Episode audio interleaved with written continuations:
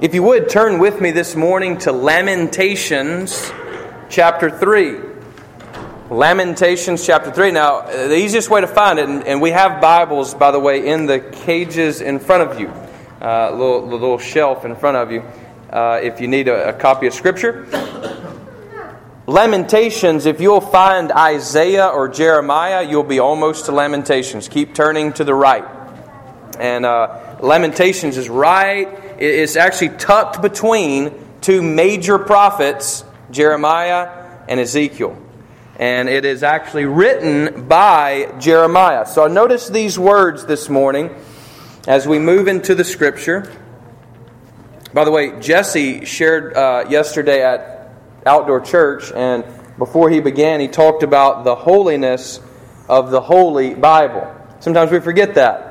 But this is a holy book. This is a holy word this morning. This is not a common word that you're about to hear. This is a holy word. Notice these holy words from Lamentations 3, and we'll start with verse 22 and work our way to 24. The steadfast love of the Lord never ceases. His mercies never come to an end. They are new every morning. Great is your faithfulness. The Lord is my portion, says my soul. Therefore, I will hope in him. Let us pray. Jesus, thank you for your word. Thank you, Father, for sending your word. And Holy Spirit, apply now that word, that holy word, to our hearts this morning. We need a word from you, Jesus. We want to hear from you. We pray this in your most holy name. Amen. more attacks, more terrorism, more war, more killing and death, rape, militant starvation, forced starvation, nine year olds being killed, Chicago, lured into an alley, shot in the head gang related violence, armies on the march, all kinds of sex slave trading.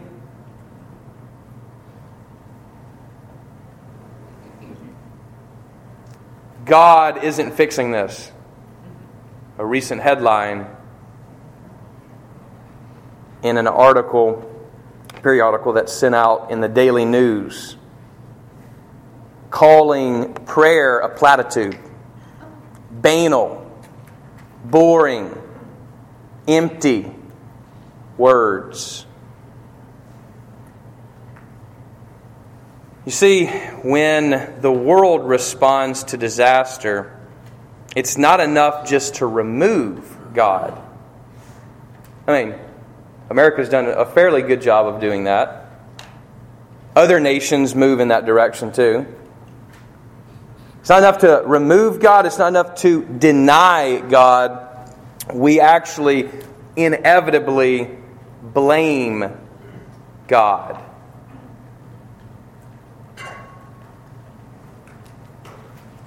Isn't this what our first parents did? Adam and Eve? They took of the fruit. and what do they start doing? Blaming. It's this woman you gave me which is really a shot to God, isn't it? It's the serpent. Where was God on 9 11? Where was he this past week? Is he inactive? Where was he in my situation? Well, we know that in the Bible, God's answer is the cross. An execution tool. It's like saying God's answer is the electric chair. You see, we've made the cross this nice decor. The cross was the worst of tortures, one of the worst ways to ever think of dying. That's why the Romans used it, was to scare people. It was illegal for a Roman citizen to be crucified. It's too, too torturous. They just had their head lopped off.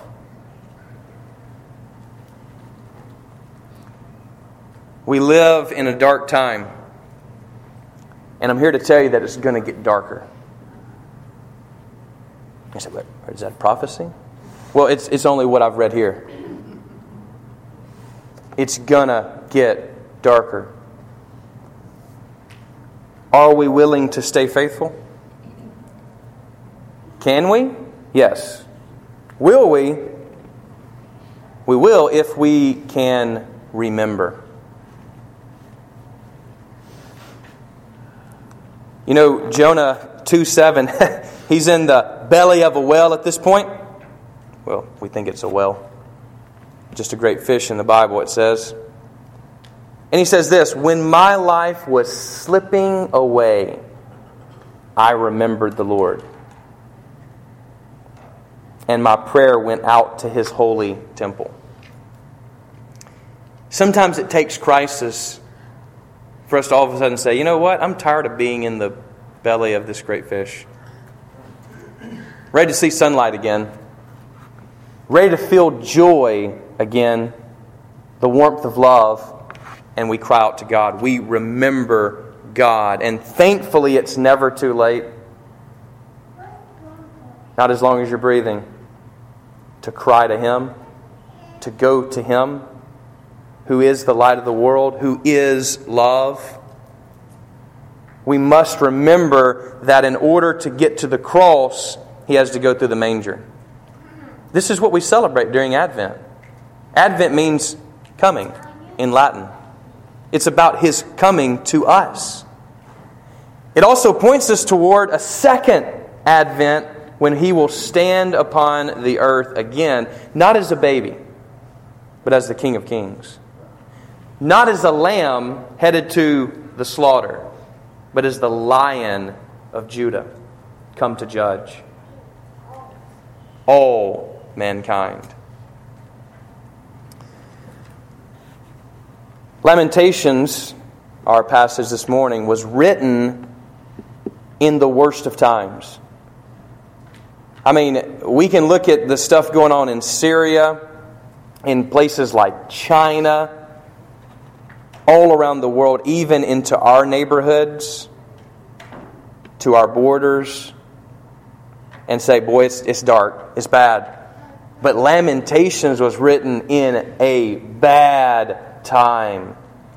This was the people of God, and yet Jeremiah describes to us in chapters 1 and 2 that he saw moms having to eat their babies to stay alive because their babies had starved to death and they therefore had to then eat them to stay alive. He says, What kind of atrocities is this? Because remember what they did. The, the Babylonians surrounded them and starved them to death inside the city after they'd already taken the best, the cream of the crop into exile. The rest of everybody, just kill them with pestilence and with the sword and with starvation and slavery. This was an awful time in Israel's history, the people of God. This was his elect people again. And in the very middle of the book, I mean, this is Lamentations after a lament is this is a funerary text. This is essentially Jeremiah's eulogy at a funeral for Israel. And right in the middle of it, he, he says these words. The steadfast love of the Lord never ceases. His mercies never end. They're new every morning. Great is your faithfulness. My portion is the Lord. My gift, my lot is God. Therefore, I will hope in Him. Is that our response in the midst of tragedy? I mean, I just, I just browsed for a moment last night on, lo- on local news, national news, global news, and it's bad out there, folks. It's awful. And yet, we can proclaim, just as Jeremiah did, these words for us. In the midst of darkness, in the midst of the pit, in the midst of the gates of hell, we can stand up and say this that God is faithful. Where was he? He's where he's always been. Where was he 9 11? Where was he when this happened? Where? He is where he always is, and that is the Father's right hand, already having secured freedom and salvation for the whole world. But they don't know. They haven't heard, which is where we come in. We don't just circle the wagons as Christians. We don't just, as Christians, go blow people up. That's the job of governments. They've done a good job of that throughout history, killing people. It's not the job of the church. Rather, what's going to save the world is what always saves the world a person Jesus. He really is the reason for the season. And it's not tried to say that.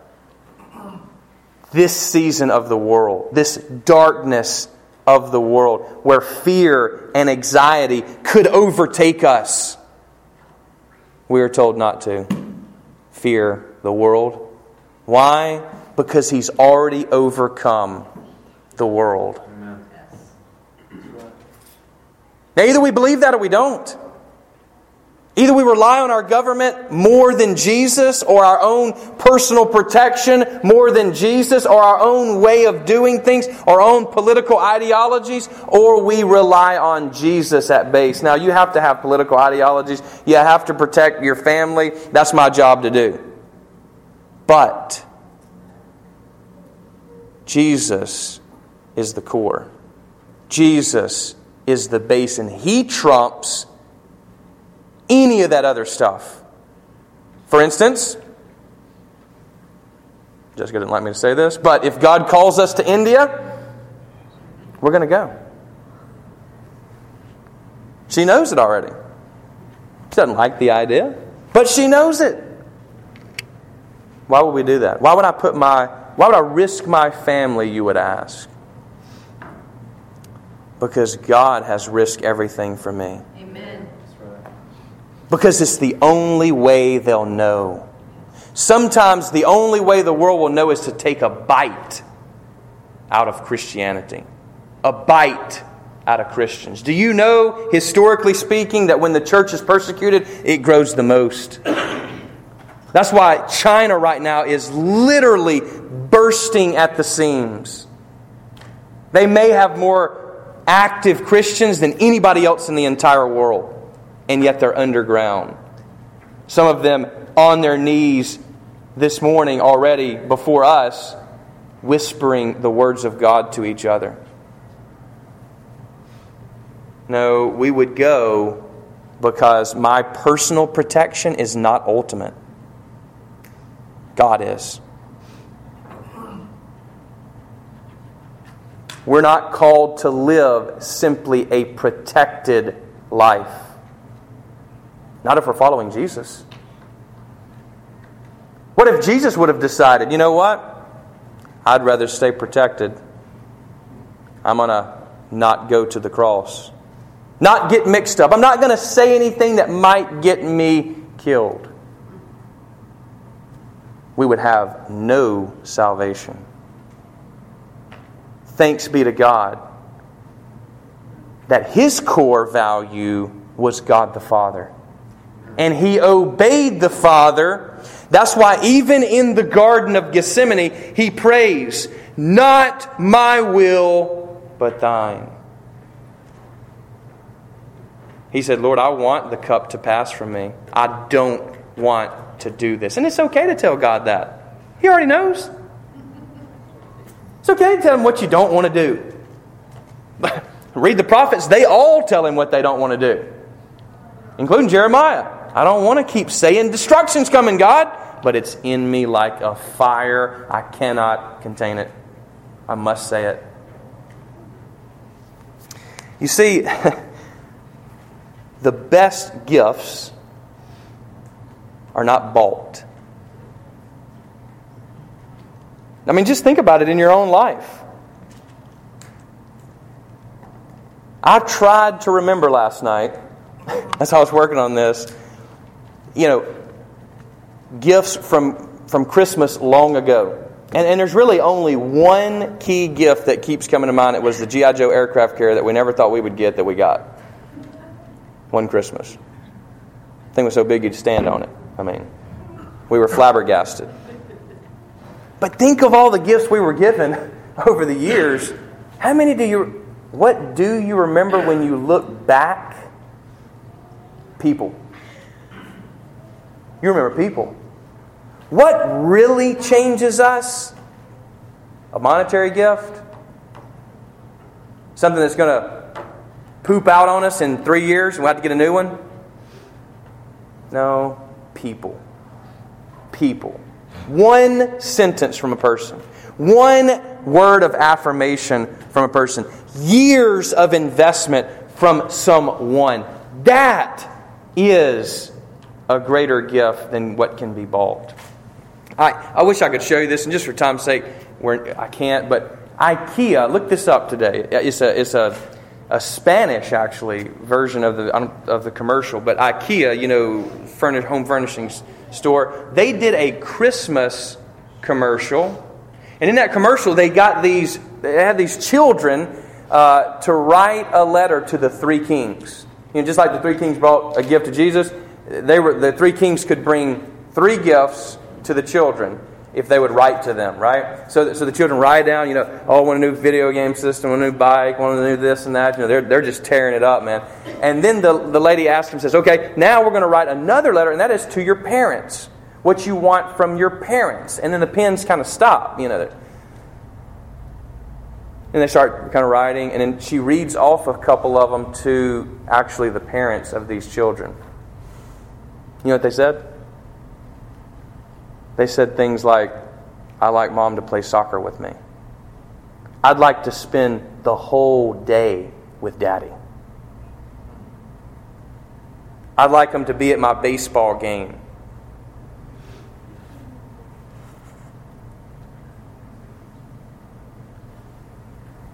I want him to love me.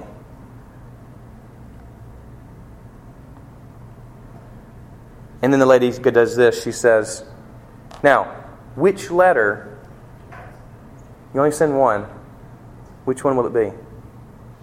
The list of the three things you can just, whatever you want, you can have those three things, or your parents.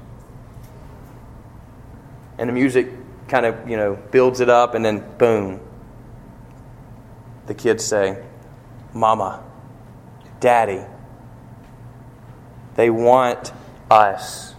And yet we start giving them all this other stuff, saying we got to work to put them on a good vacation and do all these things for them. You know what they want at the end of the day? Children want you. They need the security of you. That's what will take them further in life than anything else, is knowing they have the security of love within that family. Now you say, well, we have a broken family. You know what? God tells me in the Bible that he, he can mend all things.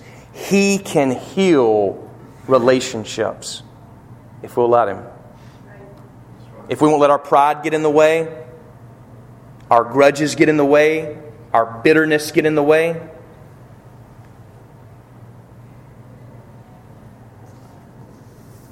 You know, sometimes people are all bent out of shape with the racial stuff that's going on. Do you know what would change the shape and the landscape in America? Is if dad stayed at home, stayed faithful. You look at the epidemic that's in prison and then ask them, was their dad around? Now, nothing against moms. But you just ask them if their dad was around, and the statistics are going to be mind boggling.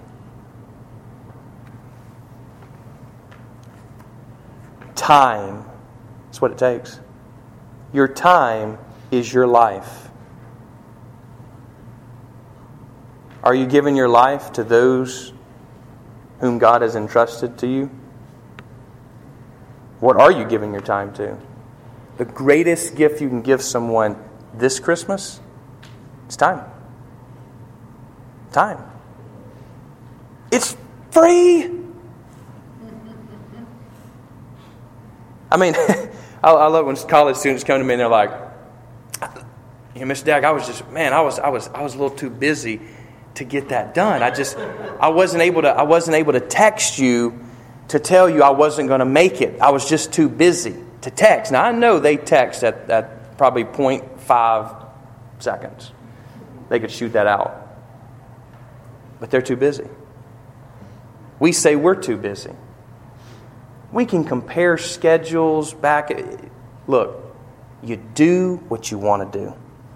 You spend your time where you want to spend your time. I know people who are busy and yet they still come home. They're not out doing some God forsaken thing. I know people who are busy and they're faithful to church.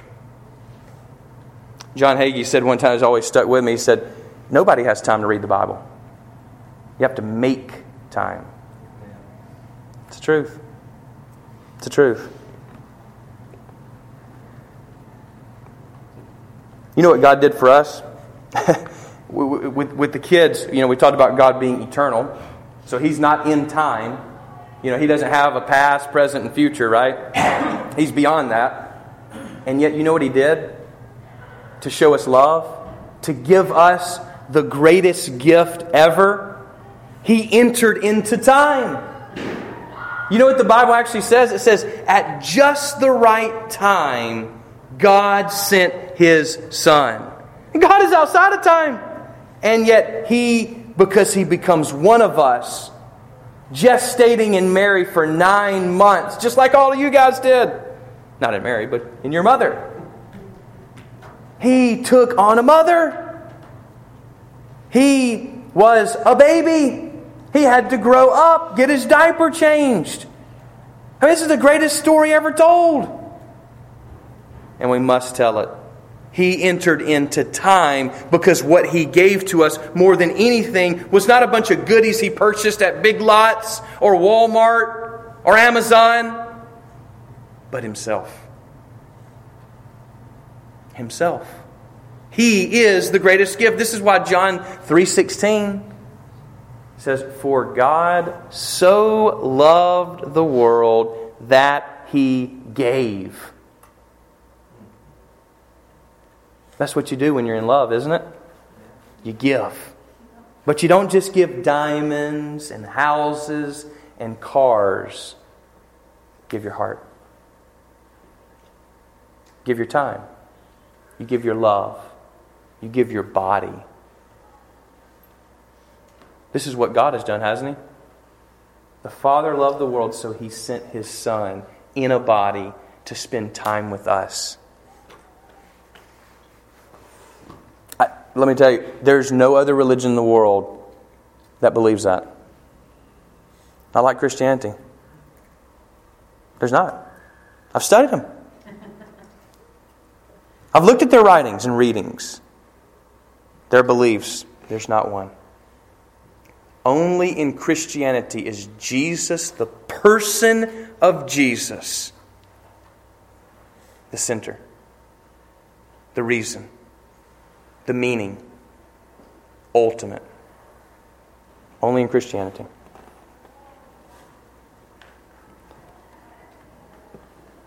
Wouldn't you give up all your riches, your job, your position, if you could keep your family, if you could keep that loved one that was lost, wouldn't you give it up?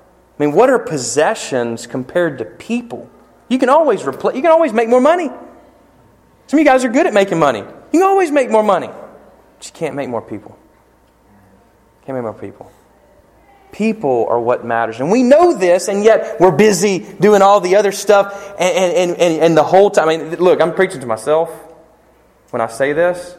Sometimes I'm busy, I'm so busy in my life trying to be a good father that I'm actually not spending time with them. I'm trying to be a good husband by doing things for Jessica, and I've missed her. You know what she wants more than the dishes washed or, you know, the grass cut or money being brought home? She wants me.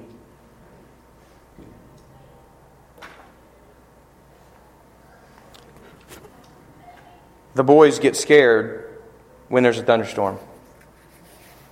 And I don't want a note from me. They don't want a plaque on their wall reminding them. But instead, what happens inevitably? The thunder starts rolling. Daddy!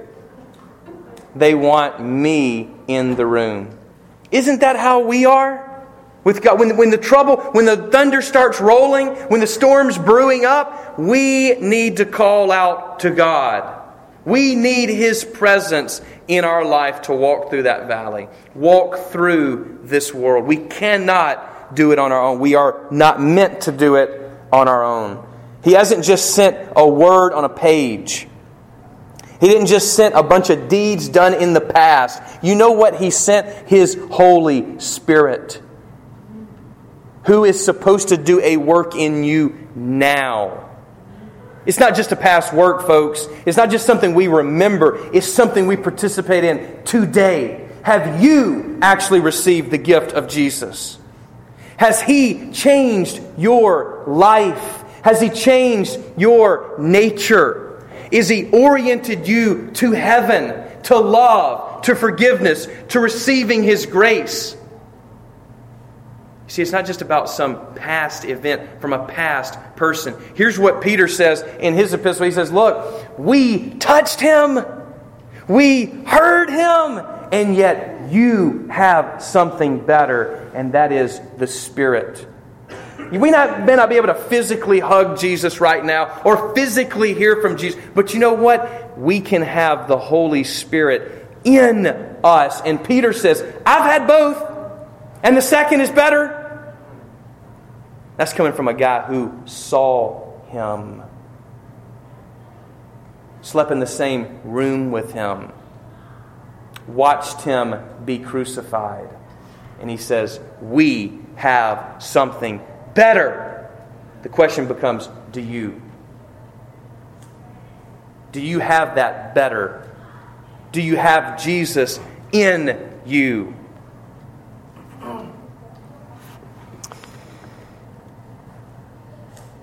God has offered His best gift. And our natural response when somebody gives us something is to give back something. I mean, we don't like to just receive only. We feel like we have to give back, whether it's thank you cards or whatever. We feel like we have to give something back. I mean, heck, we even have birthday parties now where we give people gifts who come to the party. Never even heard of such a. I, I still am arguing against that. So if God has given us his best gift, which is a person, Jesus, what are we supposed to give? Our person, our life. What do you give? Just let's just pause, put the pause on. What do you give? Honestly, what, what do you give to people around you? When they're around you, what are the gifts that you're giving off from your person, from your presence? Is it, is it consternation? You know, you're a loose cannon that we don't know when you're going to blow up, but everybody walks around you. Is it doubt, where you literally crush the spirits of those around you?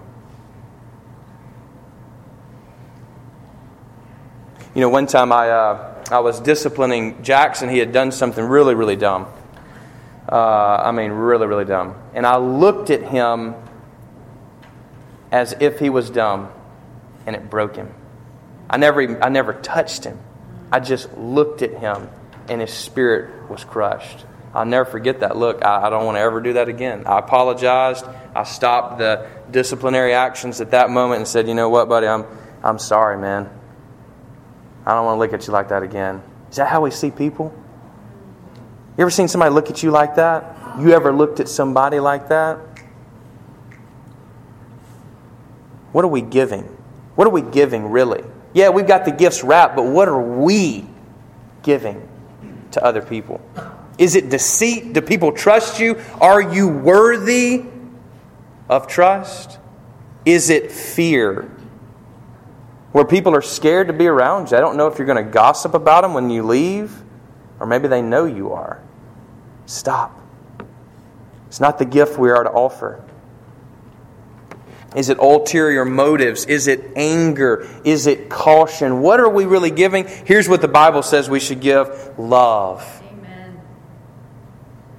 joy, peace,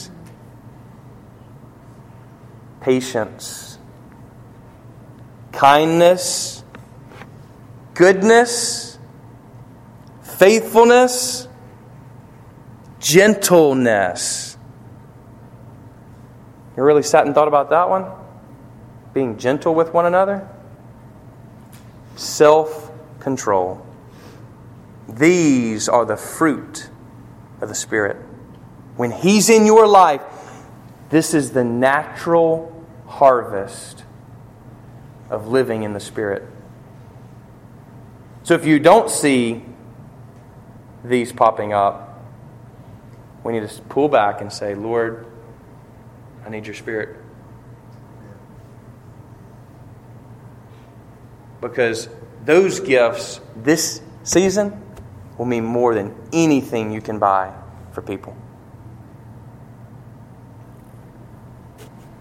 From our other church that we were at out in the Delta of Mississippi, we still take with us not the monetary gifts, that's been long spent, not the physical gifts they gave us, but the people. We carry them here. We know they were for us. We know they were with us. They were there when I got married. I mean, I got married in that, you know, not in that church, but I got married while pastoring that church. We had our first child while pastoring that church. They were with us. This morning, it's time for us to receive the greatest gift, which is Jesus and then to turn right around and give out Jesus. He's not meant just to save us and us to keep him to ourselves and just say, you know what, I'm saved now, done with the world. No, no, no, no, no. If you try to keep grace to yourself, keep love to yourself, it only becomes a cesspool. It's spoiled. That's, that's like saying, you know what, I love this milk so much or this eggnog so much, I'm going to keep it until next year and I'm going to pull it out and I'm going to drink it because I love eggnog. We laugh because it spoils the longer we keep it. It's meant to be used, it's meant to be given out. We are, here's what Paul says I'm being poured out as a drink offering. That's the greatest gift we can give this Christmas is to be poured out for others for others. oh, this is a good this is good. This is good. I'm not talking about my preaching. This this message is good. This is a good message. I needed this. In conclusion, I don't oftentimes say that just because I normally go on and on after I say that. And you're like, man, that was a long conclusion. Yeah, it probably wasn't scripted. Uh, but honestly, as we come to the end, is, is, is the Lord your portion? Is He your gift, really? Is He enough? Psalm 23, right? The Lord is my shepherd. I don't need anything. Can we say that? Can we say with Paul? Paul says, I've had plenty. Trust me, I've had plenty. Plenty of prestige, plenty of money, plenty of support, and I've had very little. Shipwrecked, afloat, for three days at sea. Where is God? Is that the way Paul responded? No. No. Let's stop blaming God. He's already done his part. He's already gone to the cross. He was beaten worse than any dog in the universe. beaten until he wasn't even looking like a human. And he went to the cross, that little, that same baby. And Mary, his mother, sat there and wept and cried, and at the same time knew why he was doing it. Mother, I'm making all things new. Has he made you new, or is his sacrifice nothing to you?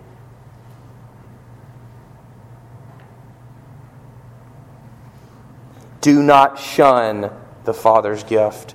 Do not reject the gift of Jesus.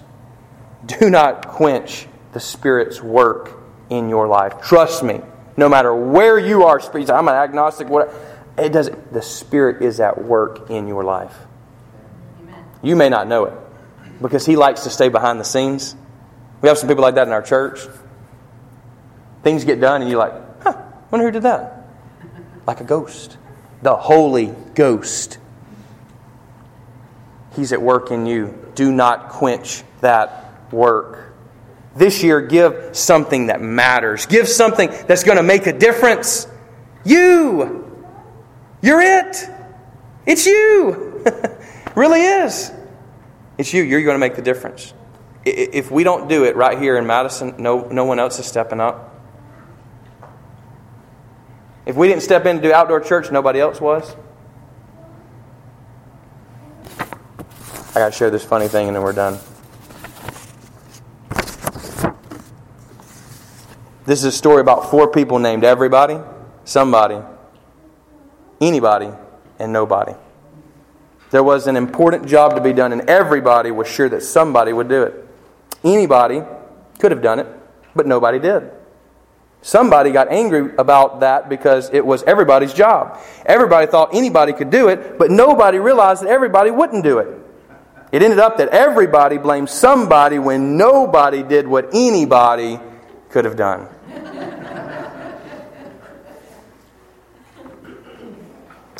I'm just a nobody trying to tell everybody about somebody who can change anybody. Are you that somebody? Are you going to step up, receive the gift, and then give that gift out? This is what communion's about, isn't it? Taking in, receiving this into our body so that it gets processed, so that we can move out into the world, to a dying, evil world. The only thing that will ever save the world is a person, Jesus in us. This is good news today, folks. Receive this gift. Do not delay. Look, don't worry about what other people are going to think. You turn to God how you need to. And we'll wait for the Spirit. Because when we receive this gift, we'll never be the same the world will never be the same because we met here today. How many lives can be changed today if you receive Him and begin to give Him? Amen.